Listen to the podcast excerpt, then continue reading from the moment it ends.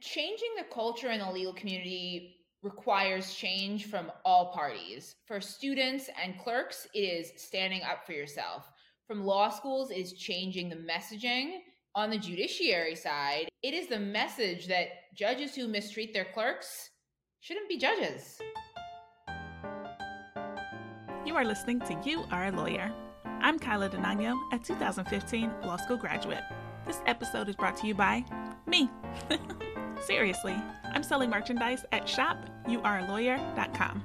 That's where you can find water bottles, long and short sleeve t shirts, and everything you need to support the You Are Lawyer podcast. So support your favorite lawyer's favorite podcaster and visit shopyouarelawyer.com to grab some merchandise. Aliza, thank you for joining me today on the You Are Lawyer podcast. I am so excited to hear all about your story. So, you started, founded a company called the Legal Accountability Project, and it's all about judicial clerkship. So, were you a judicial clerk? I was. I founded the Legal Accountability Project, a nonprofit aimed at ensuring that law clerks have positive clerkship experiences while extending support and resources to the ones who don't, following my clerkship experience in DC Superior Court during the 2019 to 2020 term. Okay, very cool. So, when I hear judicial clerkship, it sounds really important, really fancy. Do you take on a judicial clerkship because you want to become a judge in the future, or what's the pipeline? Good question. So, the legal community has really messaged clerkships as a necessary checkbox for your next legal job and or a gold star like a very fancy item on the resume it really is the necessary checkbox for many legal jobs in government, in big law. Uh, if you think of legal academia, most professors have clerked. So it's definitely become an important aspect of the legal profession.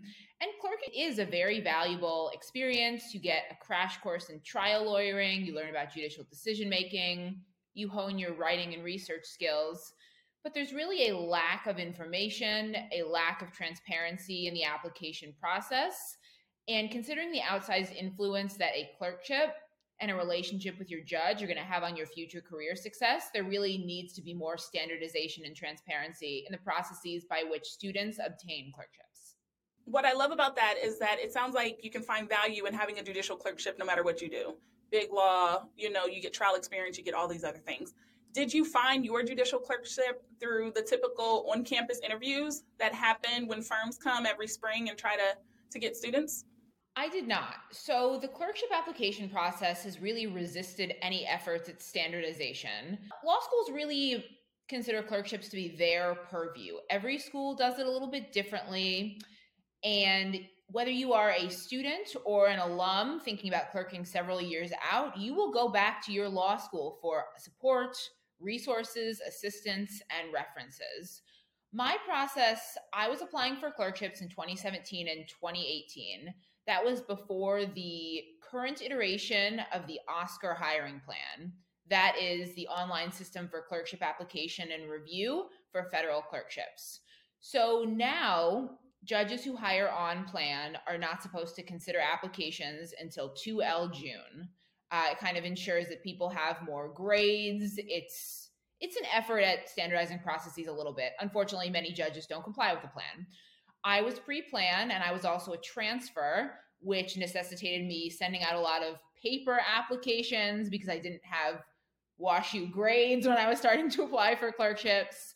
Um, I applied for a lot of federal clerkships, decided I wanted to clerk in DC Superior Court, which is the local trial court. I was interning at DOJ full time at summer and fall. So I literally walked my applications over to the DC Superior Courthouse. It was across the street from DOJ. Um, so I definitely utilized WashU's services to help me obtain a clerkship to the extent that their services help people get clerkships. yeah, and is WashU Washington University? Yes, I went okay. to Washington University in St. Louis School of Law. Okay, all right, very cool. So I'm laughing that you were still having paper applications in 2017. so there, are many judges still require paper applications today in 2023, and that's a problem. Well, it's a problem for a couple reasons if you go to a top law school, your law school will probably pay for you to print and submit those applications. If you don't go to a top law school or you don't go to a well resourced school, the onus is on you to pay for those. That is bad. Additionally, there is no transparency in what judges are looking for in terms of an application. You just need to know that judge whatever in this circuit requires a paper application. And if you don't, too bad for you. That's a problem. Yeah, I'm over here like, no, oh my gosh, what? That's crazy. So we jumped right in and we got to get some background. But first, did you enjoy your judicial clerkship experience? no, I did not. Okay. So I asked that because did you create the Legal Accountability Project because you did not enjoy your experience or because you knew it could have been better for others and you want to make it better for the future? Definitely the latter. And that is really important. I encourage everybody to consider clerking. But students and alums need to be mindful about where they clerk and who they clerk for in a way that they cannot right now. The Legal Accountability Project's goal is to make clerkships better for more people, recognizing that there are judges right now who mistreat their clerks, who create an overly hierarchical or unsupportive work environment, those clerks need resources on the back end, and we help them too. We are realistic about clerkships, and I feel so strongly the messaging around clerkships is uniformly positive rather than realistic, and that is a real problem. It sends a message to students that if you, that any clerkship is worth it for the professional gains, even if it is challenging and by challenging, what we really mean is workplace mistreatment.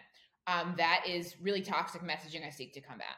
Yeah, so I saw you there with the air quotes around challenging. Um, I don't know I love why. I, this, yeah. I just saw like Naomi Campbell throwing a phone and hitting like her assistant in the head. Um, so yeah, this is actually something I want to dive into a little bit. One aspect of the uniformly positive messaging around clerkships. Now, one is the clerkship director and the deans who are really encouraging clerkships. Um, they're not realistic about the potential downsides of clerking. They are not realistic about the fact that not everybody has a positive experience. Now, that's one group. The other group messaging clerkships is professors who really are serving as mentors and shaping the next generation of young attorneys. Now, the messaging from some professors is I had a challenging clerkship experience. It was worth it for the professional gains. That is really dangerous messaging. And in conjunction with the nonprofit, I do a lot of law school programming. We visited more than 20 law schools this year for programming.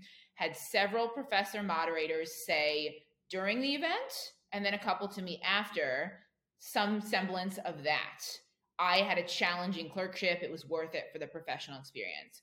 No one should willingly endure a challenging clerkship because that is a euphemism for mistreatment and that is terrible. And we should be trying to create the profession we want, not the one that exists now, not the one that existed 30 years ago. And it's really sad. The messaging in like the legal profession generally and other professions, fortunately now, is that people should kind of stand up for themselves and feel empowered to bring their full selves to work. That is not, um, that messaging has not come to the judiciary yet. And people are still given the message that they should keep their heads down, stay silent in the face of mistreatment. People just want to move on. The right professional decision is not to report. Those are all things I heard when I was thinking about filing complaints, speaking publicly. That is the messaging that still exists. And it's really, really sad. And I yeah, obviously feel really strongly. no, you do, but I love that. And that's why we're talking about it because when I hear judicial, for one, I'm a big nerd. So I'm like, oh my goodness, you got to go to a court. Oh, this is so great. Like, you got to see all the ins and outs, the behind the scenes, amazing. But I can also understand how that role seems to be like such a privileged place that it's like you only get so much time there, just enjoy it. Right. So I kind of unfortunately i can see why they're like yeah but these are just the uh, the growing pains of being a clerk because now you yep. get all the rewards but i can i can also see how that's problematic. That's correct and changing the culture in the legal community requires change from all parties. For students and clerks it is standing up for yourself. From law schools it is changing the messaging. It is changing how we get students information about judges On the judiciary side, it is accountability, it is discipline, it is training. It is the message that judges who mistreat their clerks shouldn't be judges. Because why? I mean, what's the incentive of mistreating a clerk besides just the fact that you can and you're in power? You know what I mean? Hopefully it's that shallow. I guess it could be deeper. I think it really it makes a statement about a judge's poor character, not it says nothing about the clerk's character. It probably does indicate that something deeper is going on that is wrong, and it probably spills over into how they are treating litigants, how they are treating the attorneys who appear before them. It's typically not an isolated incident. But we're really thinking about we need to think about raising the bar for workplace civility in the judiciary. These are the folks who enforce and interpret the laws they are exempt from Title VII of the Civil Rights Act of 1964, which is outrageous that they are above the laws they enforce. And I was talking with someone the other day who basically said, you know, there's so many rules in the judiciary in terms of how you file things. A filing will be rejected if you miss one comma, et cetera, et cetera. Yeah, and yet the judges themselves think they should not be subject to any laws or policies that regulate their workplace conduct. Why is that? completely get that. So I know in Washington, D.C., you probably had to have been a lawyer before you could become a judge. I know there are some small counties and states where you don't have to be a lawyer to become a judge. But I bring that up because lawyers, we have to study professional responsibility when we're in school. We have to take that as part of the bar exam. So it's weird that you would study all of this and then when you become a judge, you get to kind of throw it away and say, now I can do whatever I want. Definitely. And there are various bar rules. There are judicial codes of conduct for both state judges and federal judges. The thing is, those are just not enforced. Mm. It requires filing of a complaint, it requires oversight by fellow judges, and judges are just notoriously unwilling to discipline their colleagues, which is a problem when the judiciary wants to message this whole self policing, self discipline, we can self regulate. Well, so Aliza, I have to ask when you went to law school, were you expecting to become this advocate for judicial clerkship accountability? Like, where did this come from? I mean, not where did it come from, but yeah. what did you intend to do when you went to law school?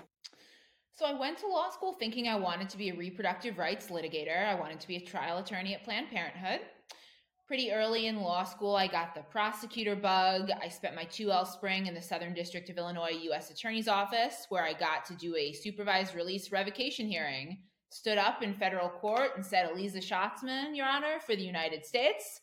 And that was just a really surreal feeling. And I just knew that I wanted to be a homicide prosecutor in the DC U.S. Attorney's Office. They are federal prosecutors prosecuting local crime, it's a unique position. So I did four different internships at DOJ throughout law school to kind of get a breadth of criminal law experience.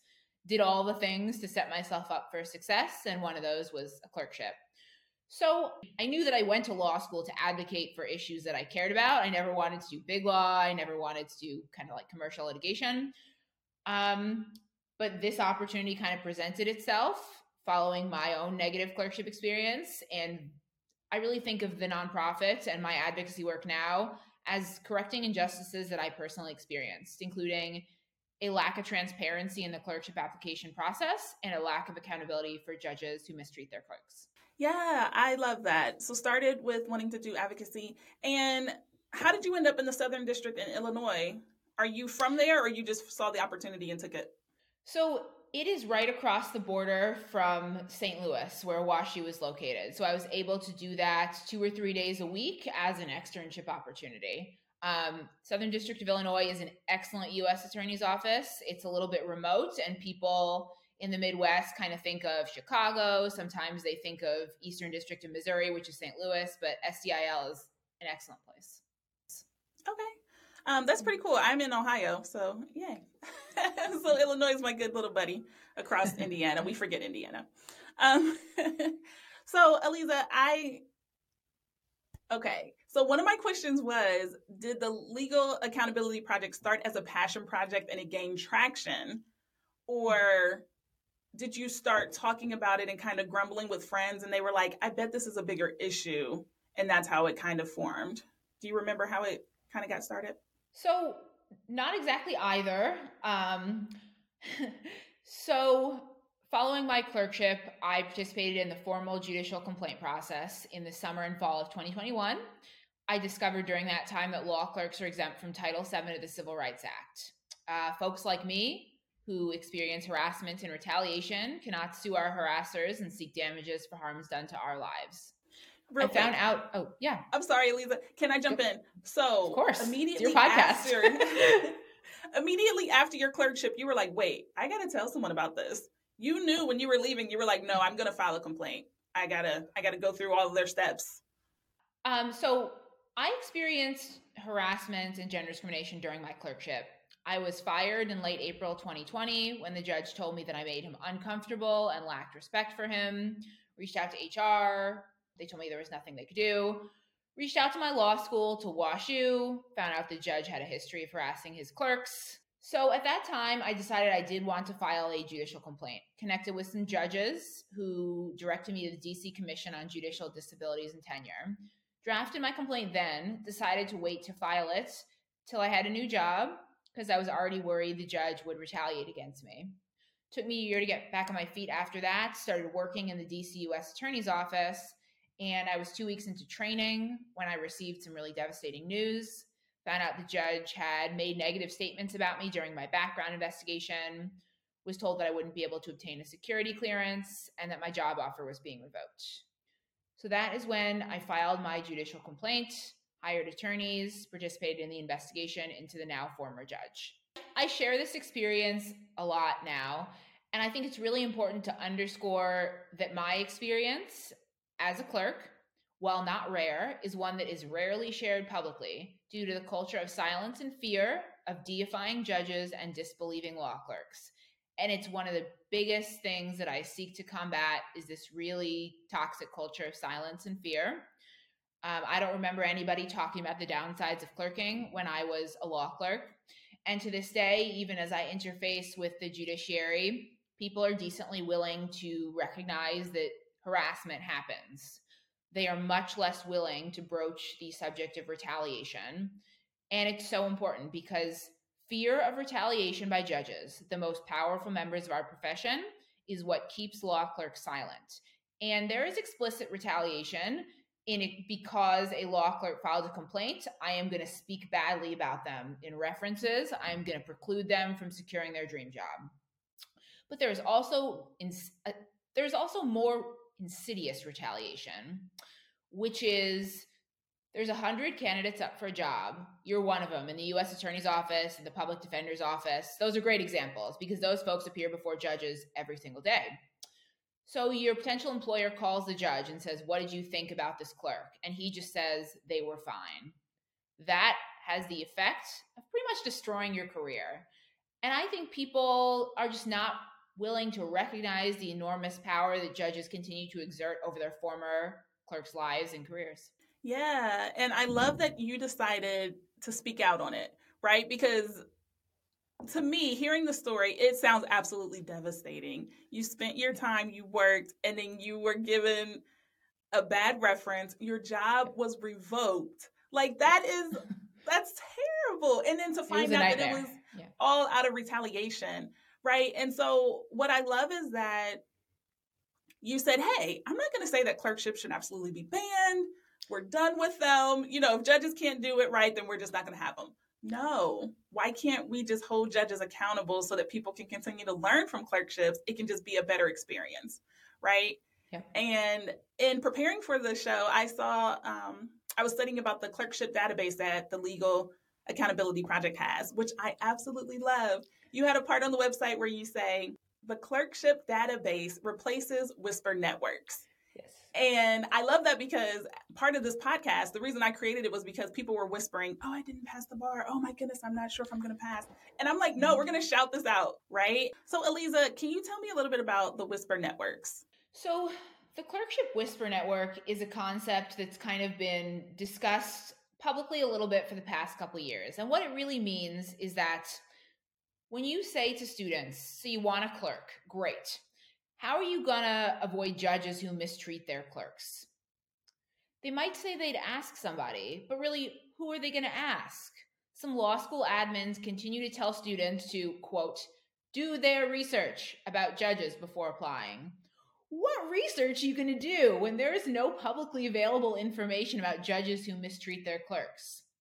The Whisper Network is kind of the backdoor, secretive, fear infused process by which some former clerks with information about judges who mistreated them or mistreated their friends in the courthouse will sometimes share that information with law clerks to reach out.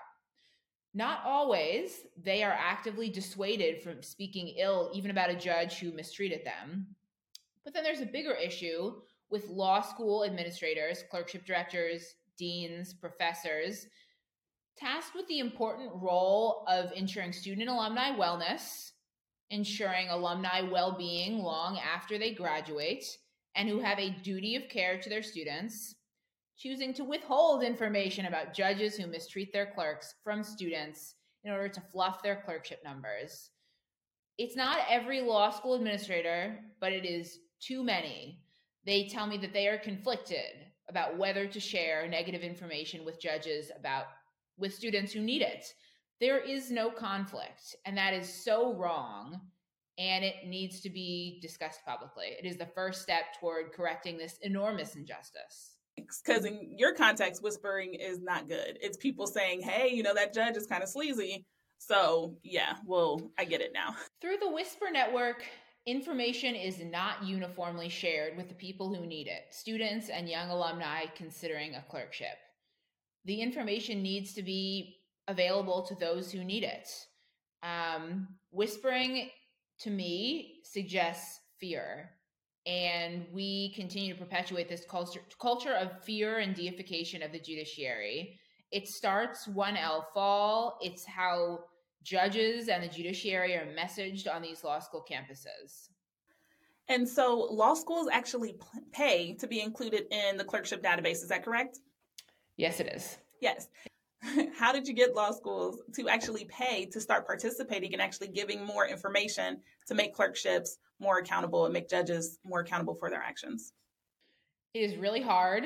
I spent a lot of time building relationships of trust and mutual respect, starting with the schools that were friendliest and circling back with the ones that are less friendly. I quit my job to get the Legal Accountability Project off the ground. And I started having conversations with a couple dozen law school deans and clerkship directors about their clerkship resources to help students avoid judges who mistreat their clerks. We launched officially in June. Um, throughout the summer, that I upped that number to about 70 law schools worth of deans and clerkship directors that I was in touch with. And the first conversations were how do you help students avoid judges who mistreat their clerks? Do you share information about judges who mistreat their clerks with students? Tell me about your resources. Found out that a handful of schools conduct a post clerkship survey of their law clerk alumni. Some keep those in internal databases. They understand that those don't really capture the scope of the problem because law clerks who've experienced mistreatment are just notoriously unwilling to report that back to their law schools. And the tone of some of these post clerkship surveys is basically you had a positive clerkship experience, right? So, law school's information about judges that they share with students is incomplete, incomplete at best. And what I initially thought, I initially thought this should be an internal database for every school, recognizing that only a few schools had them. Then I realized there's still going to be these problematic silo effects whereby a handful of schools hoard information about judges who mistreat their clerks. They may share that with their own students. In my experience, they really don't. They certainly don't share it with the other students who need it.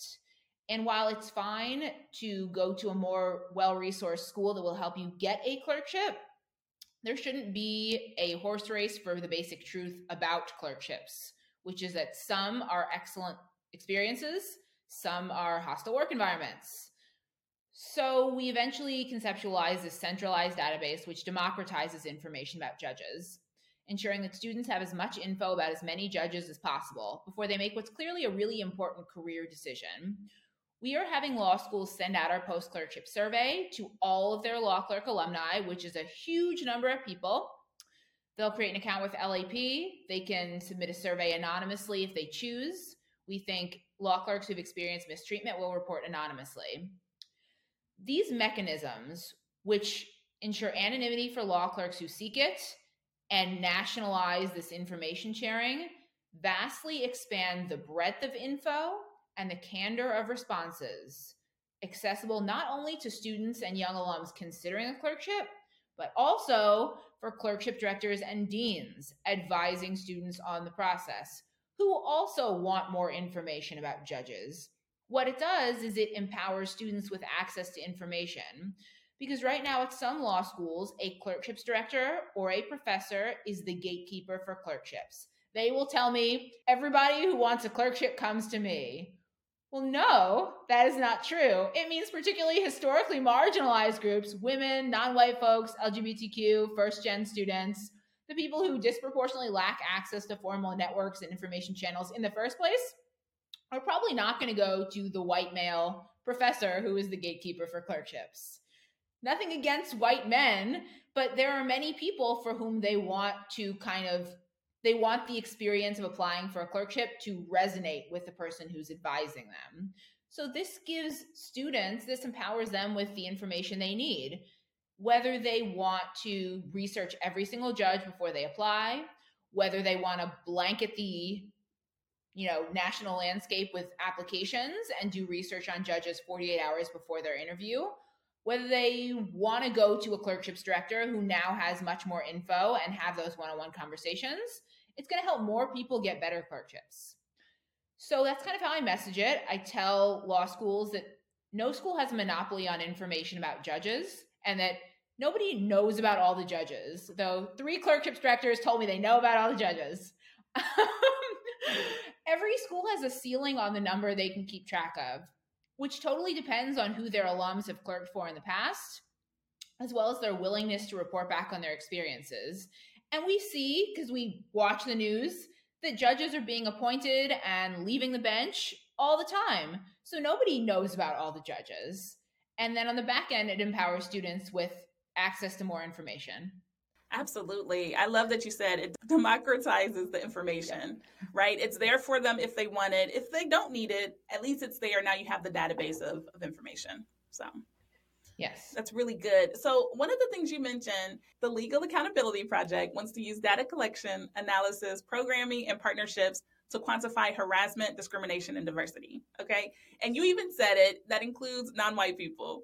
So, yes. are there people that work at the Legal Accountability group that are diverse as well? Or is it that you are just working for the diversity of all the students? Good question. I mean, I am a woman, so I consider myself to be diverse, and I have definitely diverse interns. But I mean, I am a solo founder and solo leader. So while our board is certainly diverse and growing, and that is super exciting, um, it is about protecting the next generation of students and diversifying not only the clerkship applicant pool, but the legal profession generally. Because we know a couple things. I mean, there's a real lack of data that the judiciary produces on both misconduct and diversity in hiring. First step toward crafting an effective solution to any of these issues misconduct, lack of diversity, quantifying the scope of the problem. The only org that releases any data on law clerks and diversity issues is NALP, the National Association for Law Placement. They release it every couple of years, and it's only for clerks going straight into a clerkship post grad, not capturing everybody. I think the 2019 data showed that 79% of clerks were white and more than half were male. Homogeneity in clerkships has implications not just for fairness in judicial decision making, who's writing and researching and advising on the opinions, but it also has implications for the future of the profession. As we think about who rises to and through the profession, to and through the judiciary, diversifying the upper echelon starts with diversifying clerkship hires. But as we talked about, historically marginalized groups disproportionately lack the information they need. And I receive the most outreach, actually, interestingly, I'm not sure why, from LGBTQ students asking me who are the friendly judges to apply to, conveying to me they choose not to clerk because they don't know who is sympathetic to their diverse identities, but they would clerk if they had this information which is one reason why I so enjoy and think it's so important to interface with some of the affinity bar associations, who I appreciate are helping us send out our post clerkship survey, who advise me on issues and teach me things I don't know enough about and need to learn more about. Um, but yeah, diversifying the profession starts with diversifying clerkships. I want to say what you're doing is awesome, but honestly, I'm like tongue tied because I see you on like LinkedIn and I, I was on the website and I'm like, what do you mean it's just you and some interns? I feel like it was this whole like big force. like this is incredible. You are doing such good work. This is Thank you. This is like what I do 24/7. I mean, I work 7 days a week. Um it's it's not ideal, but it's what we're doing right now. I have an excellent board who help me with a lot of things. They are mentors, they help me with everything, and just interns I really trust.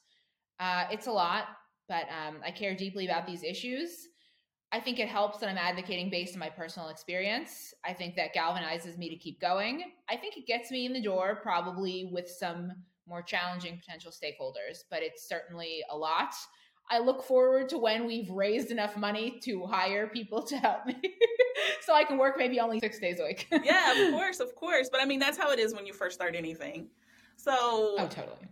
Yeah, that that just makes me so excited that you're doing all of this because a lot of times people will say like, "Oh, I want to do something," or "I have like the burner, the itch to do something, but it's just me." And you were like, "No, if it's just me, that means I know how much work will get done because like I know what I can do." Yeah. But I think that being a founder is definitely about recognizing your limitations and things where you need help. So, like the tech side, I have no tech experience. So, we have engineers who built the database, and then somebody built the website, and I get help learning how to revise it. And then I spend the time making the revisions myself so I know how to do it.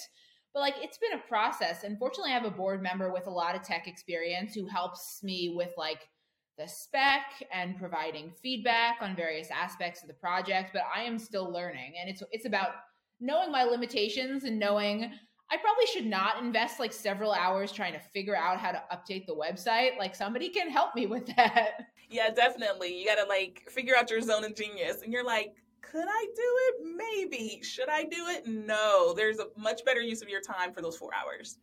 So, yes. um, okay, so this is really cool. So I have to ask, you're doing a lot of public speaking. Did that start because you literally needed to go to the law schools and say, "Hey, I've been a clerk, and this is why it's important," or were you always passionate about public speaking? Good question. Um, I've always enjoyed public speaking. I've always enjoyed writing in conjunction with my written testimony before the House Judiciary Committee last year, I published some articles and went on some podcasts and enjoyed it. And thought the first step in terms of furthering the advocacy work would be some law school programming. So I initially reached out to my alma mater, to Wash WashU, for programming. And then when we decided to launch the nonprofit, I decided that law school programming was going to be a huge aspect. So we planned out this whole fixing our clerkship system tour that's taken us to more than 20 law schools. And it's led to a lot of different programming opportunities with bar associations and nonprofits and some teaching some CLEs, which is cool. I think I've reached a lot of people, but I haven't reached everybody. There are still people who don't know the judiciary is exempt from Title VII. There are plenty of people in the legal community who don't realize how big a problem mistreatment, lack of diversity are in the clerkship system. And so we're still reaching people. And so it's important for me to go there and share my experience in various places. I look forward to the day when other law clerks feel more empowered to share their experiences as well. But like trying to underscore that my experience isn't a rare one. Yeah, absolutely. Um, so I just have two questions, right? Um, the first one is you said that you quit your job last year because you were like, you know what?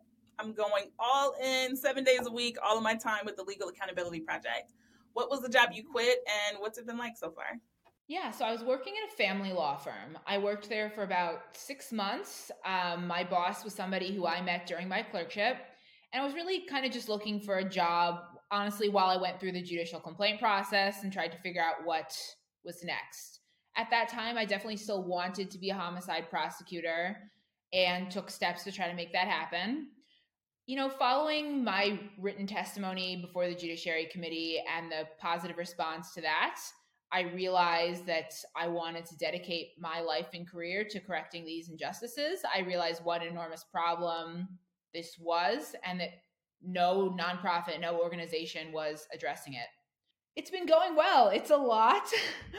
um, we've made several pivots uh, since we launched. Um, I appreciate a lot of positive feedback from friendly deans, from judges. Um, I I appreciate advice from mentors.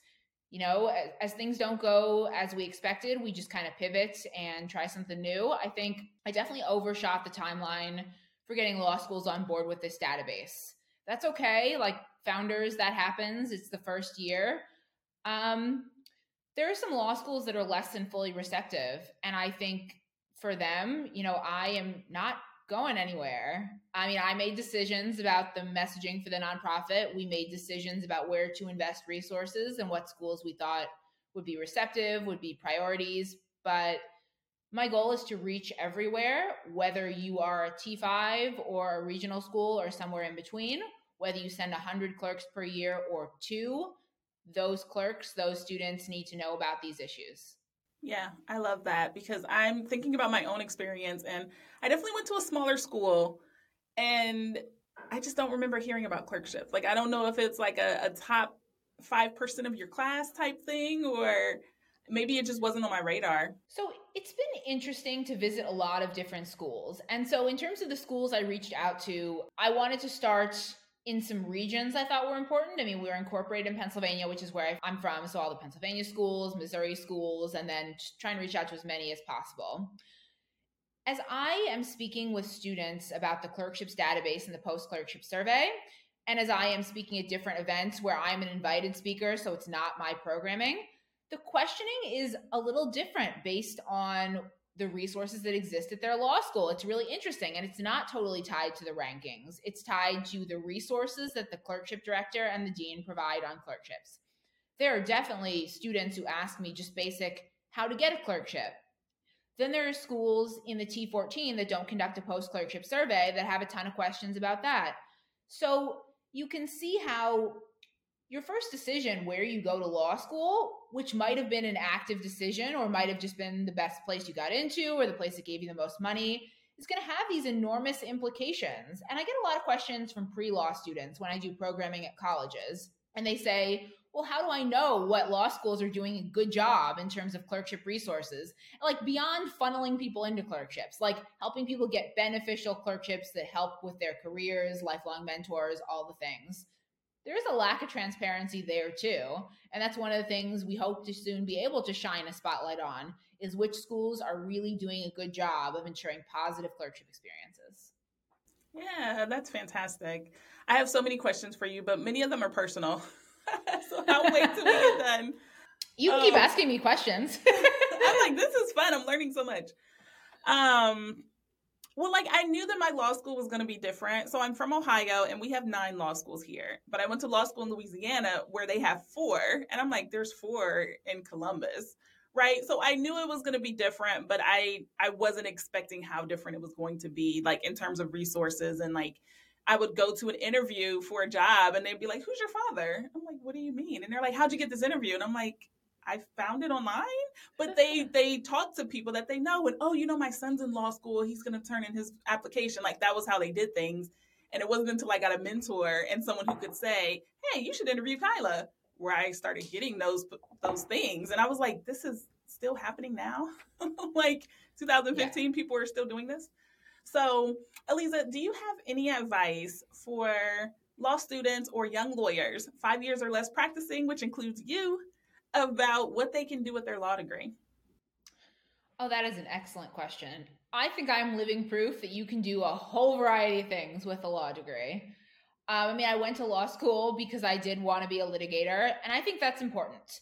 Law school is an enormous investment of time and resources, and it's not always a wonderful experience. So you should only go if you want to practice law. But if you're in law school, you know, if you have a good idea for something, you should take the leap and just do it. Like you will regret not pursuing your idea if you don't try. there's a million things you can do with your law degree if you're not successful. But I mean, I use my JD every day.